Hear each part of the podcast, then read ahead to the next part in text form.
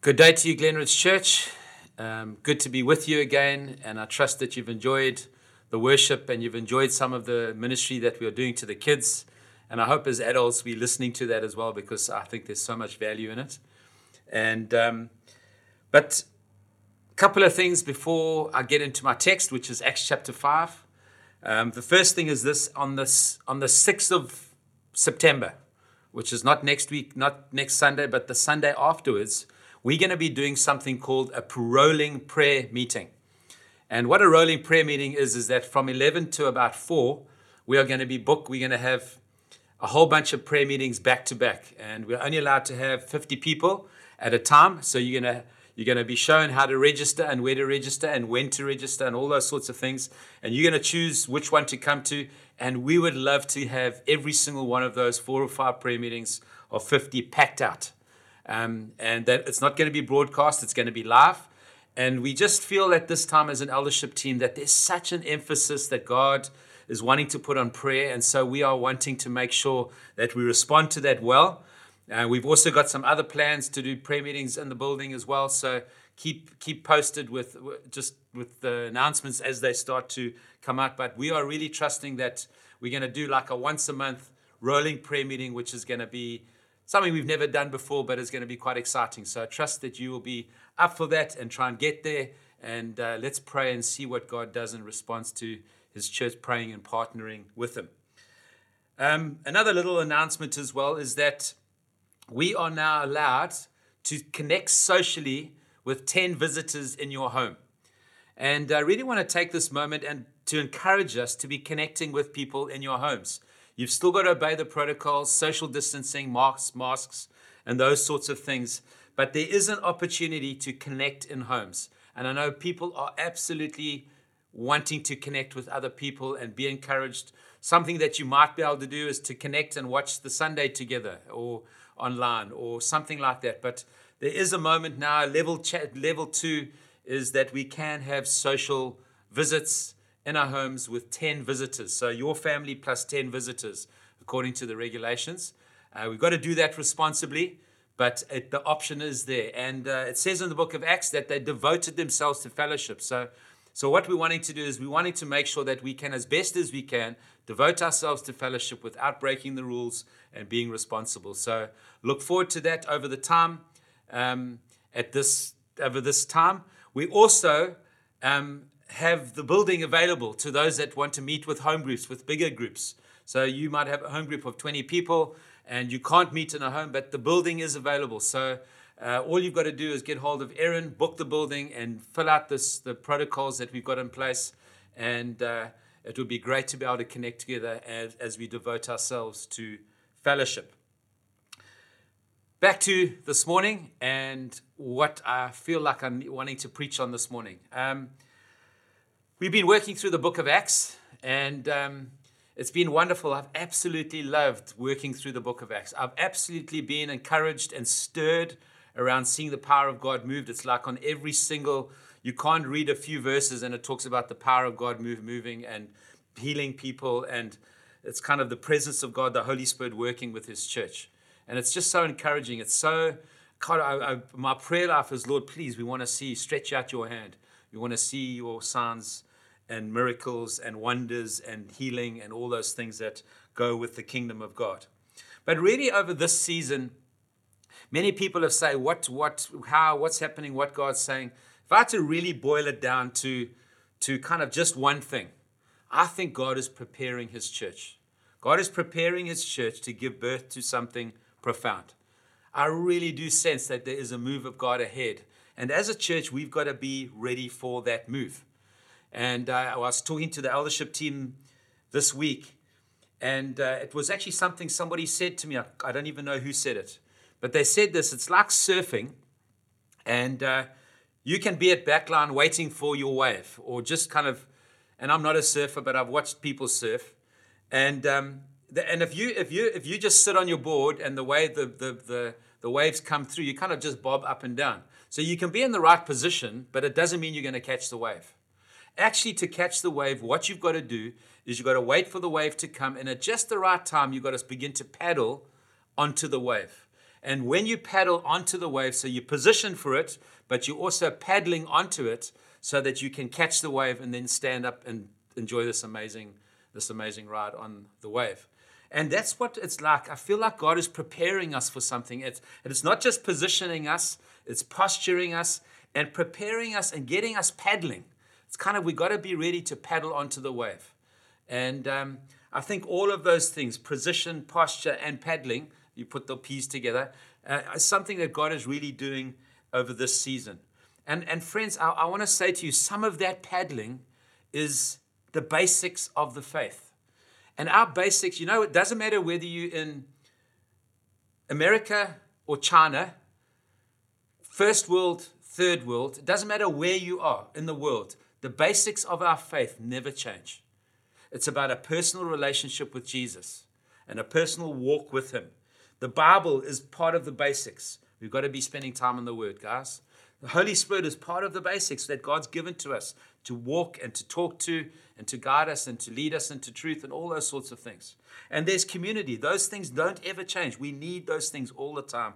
And I really want to encourage you as we prepare for this next season. Friends, when the power of God starts moving and things get exciting, if your basics are not in place, you're going to start moving in your own strength. And as soon as you move in your own strength, something happens. You lose something of God. And we don't want to do that.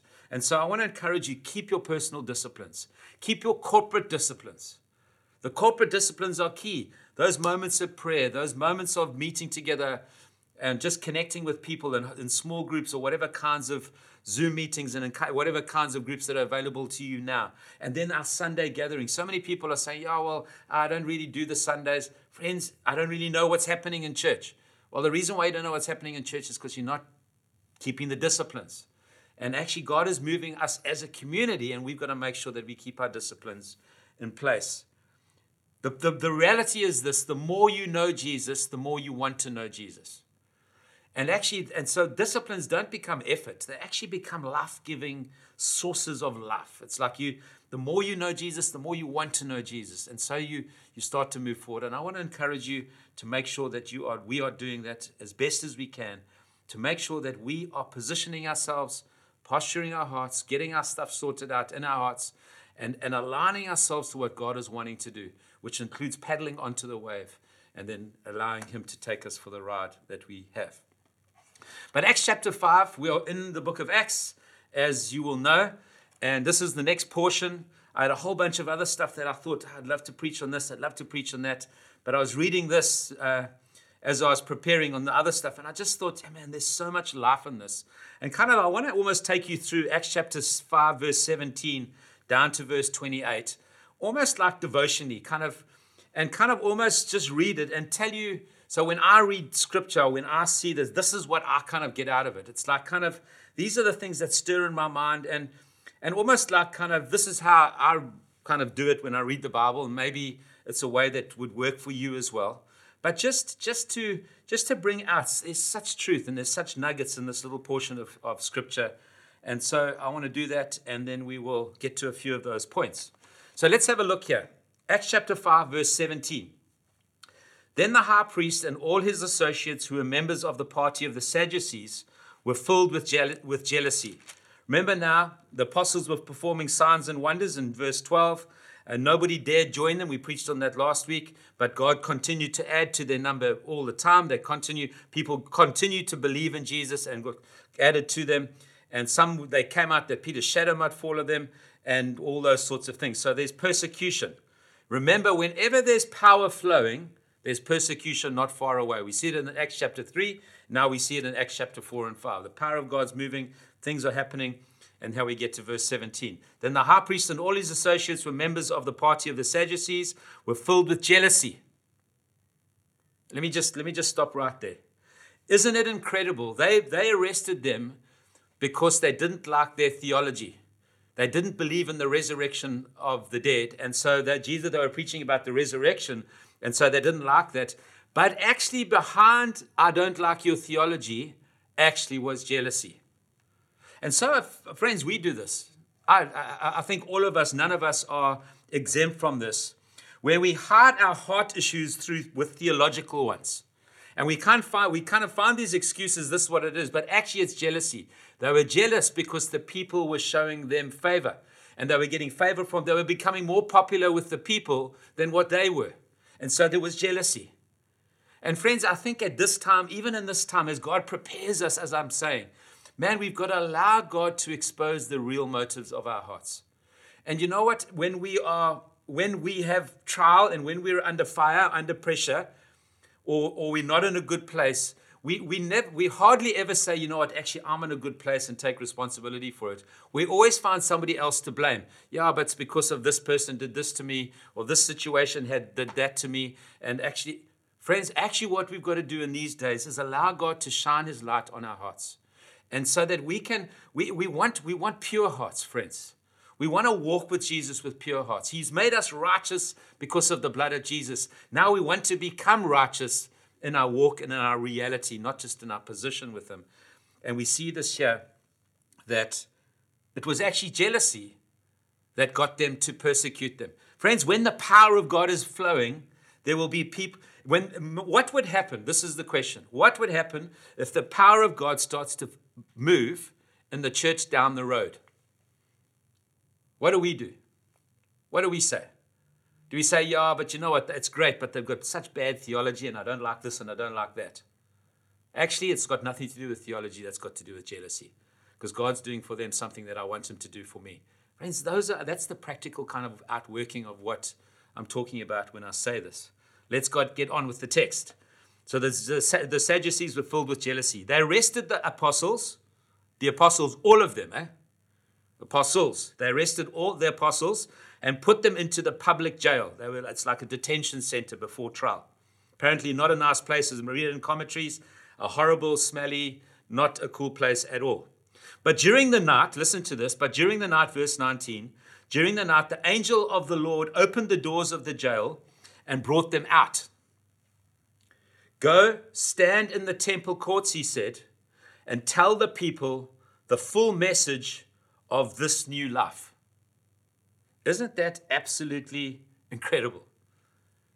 An angel.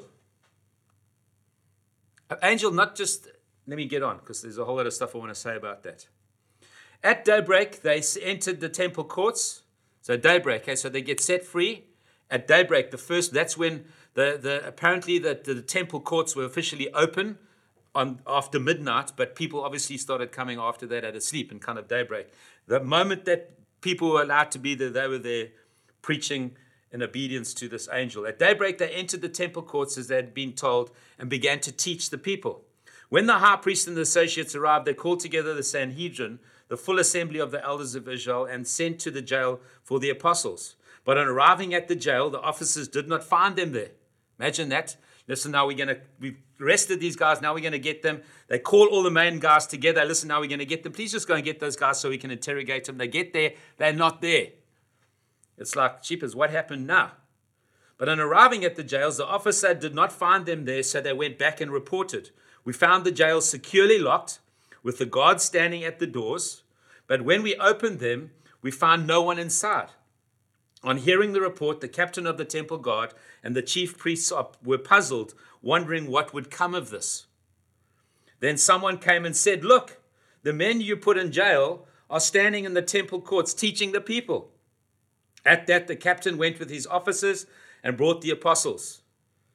They did not force them because they feared what the people would do, that the people would stone them. Having brought the apostles they made them appear before the Sanhedrin to be questioned by the high priest. We gave you strict orders not to teach in, his, in, in this name, they said. Yet you have filled Jerusalem with your teaching and are determined to make us guilty of this man's blood. Wonderful text. Now we're going to get into some of the things that I felt God say just as I read this, this, this text. And I trust that it ministers to you and helps us get through what we're going through in life the first thing that I see when I read this, I instantly thought, you know what? They never prayed for angels to set them free. Well, we don't know if they did, but you can't see from the text they did. Maybe they did. Let's say they didn't, because you can't see it from the text. Isn't it incredible when we are doing the work of God and we are living out the will of God, God takes care of the, the bits around us. And so they get, they get arrested for preaching the name of Jesus. They get pulled into this horrible place. All of them can imagine now hey, them having a discussion amongst themselves what's going on, how's this happening? And um, they get put into this terrible, terrible place. And suddenly, an angel appears to them. An angel appears to them. So, so that in itself is quite profound. And whether they knew that was an angel at the time, because often angels appear as human beings, and this human being came and locked the, unlocked the door, let them out. They went out and locked the door again, and, and the gods somehow were stopped from seeing this. We see this in Acts chapter 12 as, as well, where an angel releases them from, from prisons.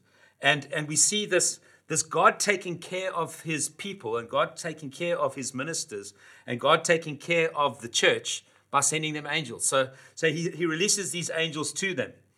And it, what, what's phenomenal about that? I thought, isn't it incredible? Eh? Because God, God uses so many things to help us, friends. God uses his word. So this, this word, the Bible, when we read it, it's so full of the Spirit of God.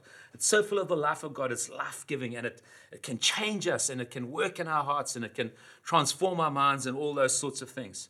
But and God gives us his spirit as well. So the Holy Spirit speaks and he guides. You go and look at uh, 1 Corinthians chapter 14 and 1 Corinthians chapter 6, 15 and 16. You'd read about the Holy Spirit and what the Holy Spirit did.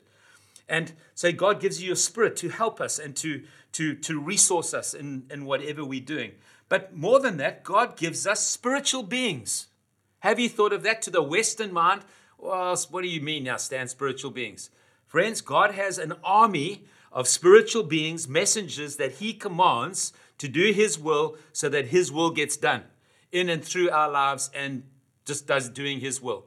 So it's, it's incredible to see that when we get on with the work of God, He takes care of the rest of the stuff. He takes care of the rest of the backup and the resource. And, the, and, and some of these things that we don't know about. So God uses His word, He God uses His spirit, God uses spiritual beings, and can I say God uses human beings? God will send human beings to help us and to, to be with us and to be like a father to us or to help us with a word or to help us with practical physical things. Isn't it incredible that God sends a spiritual being to do physical work? I mean, all these contrasts. So this is kind of, as I'm reading these things, I'm thinking, oh, gee, that's quite amazing. So God sends a spiritual being to open a door and to set them free. God doesn't just use spiritual beings and spiritual things to deal with your spiritual life. He uses spiritual beings and His Spirit and His Word to deal with our physical life and, and, our, and our everyday life. And what's quite amazing about this, or quite humorous about this, is that the Sadducees did not believe in angels. So part of the Sadducees' kind of uh, theology was they didn't like the resurrection but they also didn't believe in angels. But it, yet it is angels that sets these guys free that the, they have imprisoned. Look at look what else it says there. So I'm reading this, and this is what I so I, I start to think cheap as angels. Friends, if you want a resource on angels and the spiritual kind of supernatural world, go and listen to Raymond and Kathy Manisi's series, a four-part series on angels, demons, healing, on the supernatural. And uh, it's on our GC Conversations. Go there and listen to this. Their, their very first one, in fact, is about angels. So if you want to know the, the, the, kind of heavy lifting around angels, go and listen to that and, um, and, and learn a little bit more about angels. It really is a great resource. But the next thing I pick up there when I'm reading this text, it says, Go and stand in the temple courts, he said, and tell the people the full message. You see, God sets them free for God's purpose. He didn't set them free because they were in jail and in discomfort. He set them free so that they would preach the word of God. You see, and like us, we are set free for a purpose. We are not set free for doing nothing. We're set free to position and posture ourselves and to paddle and to get onto the work of the do the work of God that He has for us. They are set free for a purpose. And you and I are set free for a purpose. And we've got to ask ourselves, what is that purpose? This week I did a, I did a devotion on Colossians chapter 4. And they were talking, and, and he says to Archippus, he tells the church to remind Archippus, there's one guy. Imagine naming your child, child Archippus. He says, make, make sure that you tell Archippus to complete the work for which God set him apart for.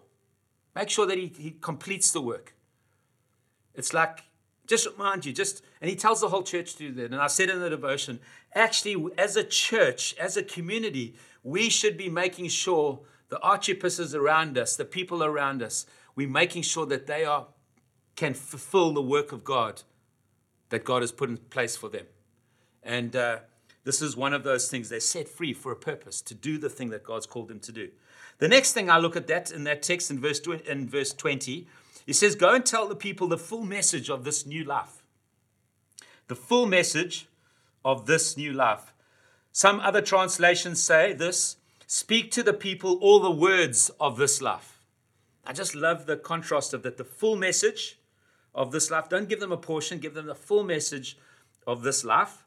And then other translations say, Go and tell the people the words of this life. Man, when I read that in, and the ESV says that, and one of the other translations say that, I, I thought, man, our words are so important because they are words that represent this life that we have. And what are our words at this time? Are they critical, cynical? What are our words at this time? Are, are our words faith building? Are our words upbuilding? Are our words taking people forward? Or are our words crushing and taking people backwards? But there are words to this life. There's a word, there's words that contain something of what this life in Jesus has. And um, it's also when, when, you, when I read that, I thought, actually, this is a way of living. It's speak to the tell the people the full message of this new life, meaning this new life, this new way of living. Friends, when Jesus comes and takes hold of our hearts and we submit our lives to his authority and his kingdom, man, our whole lives change. It's a way of life. It's not a moment on a Sunday, it's a way of life that actually we get to participate with Him and partner with Him in fulfilling His call and His purpose and bringing glory to His name. And in the, in the process of that, we get to experience what it is to be a son or daughter. We get to experience what a new identity in Christ is. It also is all of life. So it's a way of life, but it's also all of life. It's not just, it's not just my church life. It's all of life. There's, there's words for all of this way of life. So there's words that you can have in business around the life of Jesus. There's words that you have in your teaching or your education or your studying or in your marriage. There's words around this that we've got to learn. It's all of life. When I read that text, I, I, I suddenly realized it's a way. It's a. It's also like a way of life. So it's a way. It's a way that which involves living as a family for those that believe. That's what we see in Acts. It's like those that believe in Jesus, that share the name of Jesus, actually begin to live like a family. It's a new way of life. That's what the church is. It's the family of God gathering and encouraging and doing His will. It's a way which involves radically new attitudes towards property and possessions. It's a different way of life. He says, go and tell them about this. That actually, when you come, when, when you find this Jesus, he releases you from your property and your possessions. They're no longer things you have to defend and, and hold on to. Actually, be, he becomes the thing that you hold, person that you hold on to, and he gives you back way more. Not only in property and possessions, but in so much more. It's a way of seeing and value people differently. It's a way in which we are all priests, friends. It's a way in which we all get to partner with God and minister with God and are all gifted and are all talented in different and various ways. And it's a way of life that we actually begin to operate in and partner with God. It's a way of life where the temple, which was the center of all of religious life, has a place, but no longer there. It's actually your homes, and, and you break bread in your homes and you minister to each other in your homes. It's a way in which you hear from God directly and indirectly through the prophets and the people of God that He sends to you. It's a way of life, friends, in which we partner with God in His person and His power. It's a way of life of which the, our righteousness is first a person called Jesus before it is a behavior in which we live out. It's a way of life, friends, in which guilt and shame are, are, are no longer part of our paradigm of thinking and living. It's a way of life in which we have a freedom of heart. It's a way of life in which it's inside out. It's not God doesn't come and put stuff on us. He does something in us which finds its way into our arms and legs and behavior and language and all those sorts of things. It's a way of life in which we are compelled by love. not obligated by fear. It's a new way of life. And he says, Go and tell the people the words of this new way of life. Go and give them the full message of this way of life. I love what N.T. Wright says in his commentary. He says this It was also a way of life in the sense that life itself had come to life in quite a new way, like a force of life, had broken through the normally absolute barrier of death and had burst into the present world of decay and corruption as a new principle, a new possibility, and a new power. So, so when he says the full message of this new life, it's, it's kind of a way of life and it's all of life, but it's also life as in the life of God breaking into, into I love what he says, into the normally absolute barrier of death. The life of God comes and swamps it and swallows it up and it bursts into the present world of decay and corruption as a new possibility and a new power. He says, Go and tell them about this new way of life, but go and tell them about this new power and life that's available to you in Jesus Christ. Like I say, friends, this is when I read the scriptures, these are the sorts of things I, I'm saying, God, please teach me, please show me these things. And I get so encouraged. I mean, I hope you're encouraged because I'm just preaching this and I'm flipping encouraged. So when I read this, I also see this is that these guys were unbelievably courageous in their faith. So courageous. They were just imprisoned and told not to preach about Jesus. The first chance they get, they go and preach about Jesus, they get arrested again. And guess what? The angel comes and sets them free. And guess what they're doing? They're preaching again. They are unbelievably bold and courageous. And the reason why they're bold and courageous is that they had an encounter with God. They've had an encounter with the Holy Spirit. They've asked God to make them bold and courageous in their ministry. And these guys are exceptionally bold and courageous. After having just been arrested, they just keep preaching. To the point in, at the end of chapter 5, it says the apostles left the Sanhedrin rejoicing. Friends, by the way, they'd just been flogged. They got a warning the last time before. This time they get flogged. They leave the flogging. Flogging.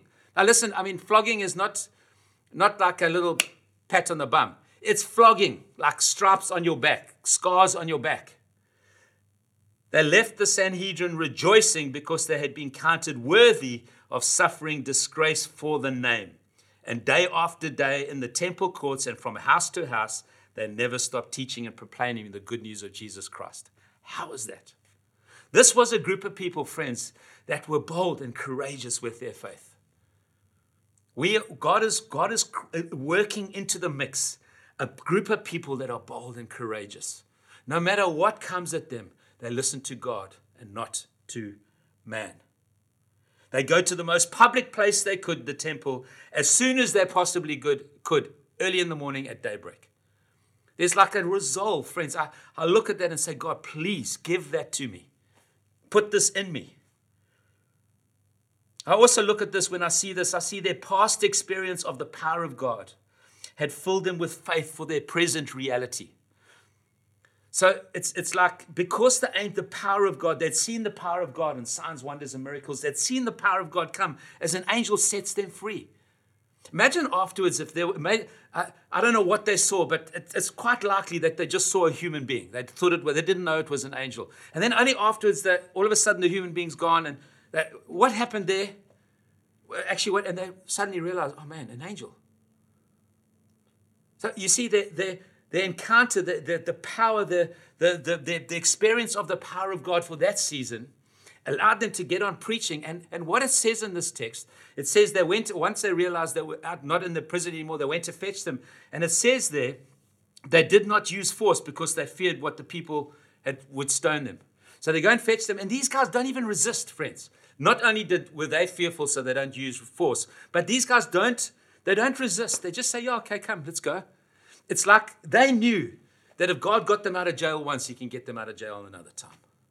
It's their their their their past experience of the power of God had filled them with faith for their present reality. These are some of the things, friends, that I, when I read this text, I get so encouraged by. Let me end with this one last thing. I've actually got two or three more, but our time is up. Let me end with this one last thing. We can't be tempted to think that since they were miraculously released from by the power of God, that they would not be arrested again. You think, well, God released us. Okay, jeepers, I'm back in jail again. Now, God, are you with me? Was that you? Who are you? What's happening? You, you, you see, there's, there's, there's such a power, there's such an expectation for God to move that God's got this and will do it. But it never limits them from the negative side. So just because they were released, it doesn't mean they're not going to be arrested again. It doesn't mean that there's not going to be hardship anymore. Friends, when I look at these guys' lives, they go from one part of persecution to the next, but it never deters them. The courage takes them through it. It's quite amazing to think that in these moments, and you see Acts chapter 12, we'll get there as well, the angels come and deliver them from prison. But, friends, do you know this? This is so church history, and this is pretty reliable, kind of. I got this from a, from a commentary. It says this according to fairly reliable church history and tradition, miraculous angels did not always deliver them. Matthew was beheaded with a sword. There was going to be a day where Matthew saw the deliverance of God many times in his life, but there was going to be a day when when he was going to be beheaded with a sword. And he was in God, a child of God. Mark died in Alexandria for being dragged through after being dragged through the streets of city. Luke was hanged on an olive tree in Greece. John died a natural death, but they, but they unsuccessfully tried to boil him in oil. Peter was crucified upside down in Rome. James was beheaded in Jerusalem. James the least, or the lesser, was thrown from a height then beaten with clubs. This is what church tradition tells us. Philip was hanged. Bartholomew was whipped and beaten until death. Andrew was crucified and preached at the top of his voice to his persecutors until he died. Thomas was run through with a spear. Jude was killed with arrows of uh, the arrows of an executioner. Matthias was stoned and then beheaded, as was Barnabas. Paul was beheaded in Rome. It's an amazing thing, friends. We've got to hold in tension the mystery that delivering God breaks us out of jail. But there comes a day when actually we could be dying for our faith. And that is such a difficult thing to reconcile, but because we've got this kind of thing, well, God's the deliverer and God's the victor. This is what happens here. It reminds us, friends, that we should be trusting God for the miraculous to break out, but knowing that his, He even does His purpose when He doesn't deliver us from what we're going through. Friends, these are some of the things that I get out of this text. And I pray that we would get hold of the Word of God at this time and just read it slowly and carefully, methodically, just bit by bit. And I'll ask, ask, God, ask God to speak to us. Because, friends, this is, this is when I read this text, I get so excited. And that's why I didn't want to preach what I wanted to preach on. I thought, man, I want to preach this. This is so exciting. And I pray that it's been good for you and building courage and faith in your heart as we go forward in this season of the church. Father, I pray that you would be with these incredible people. I pray that you'd put courage in our bones, Lord. I pray that you would compel us with your love, O oh God. I pray, Lord God, that we would have a public faith and a private faith that will allow us to minister according to your will and to bring heaven to earth, to let your will come on this earth, let your kingdom come on this earth through our lives. And I pray for that for every single one of us that we have an encounter with you in Jesus' name. Amen, amen, and amen. Bless you guys. Have an incredible week. See you on Thursday.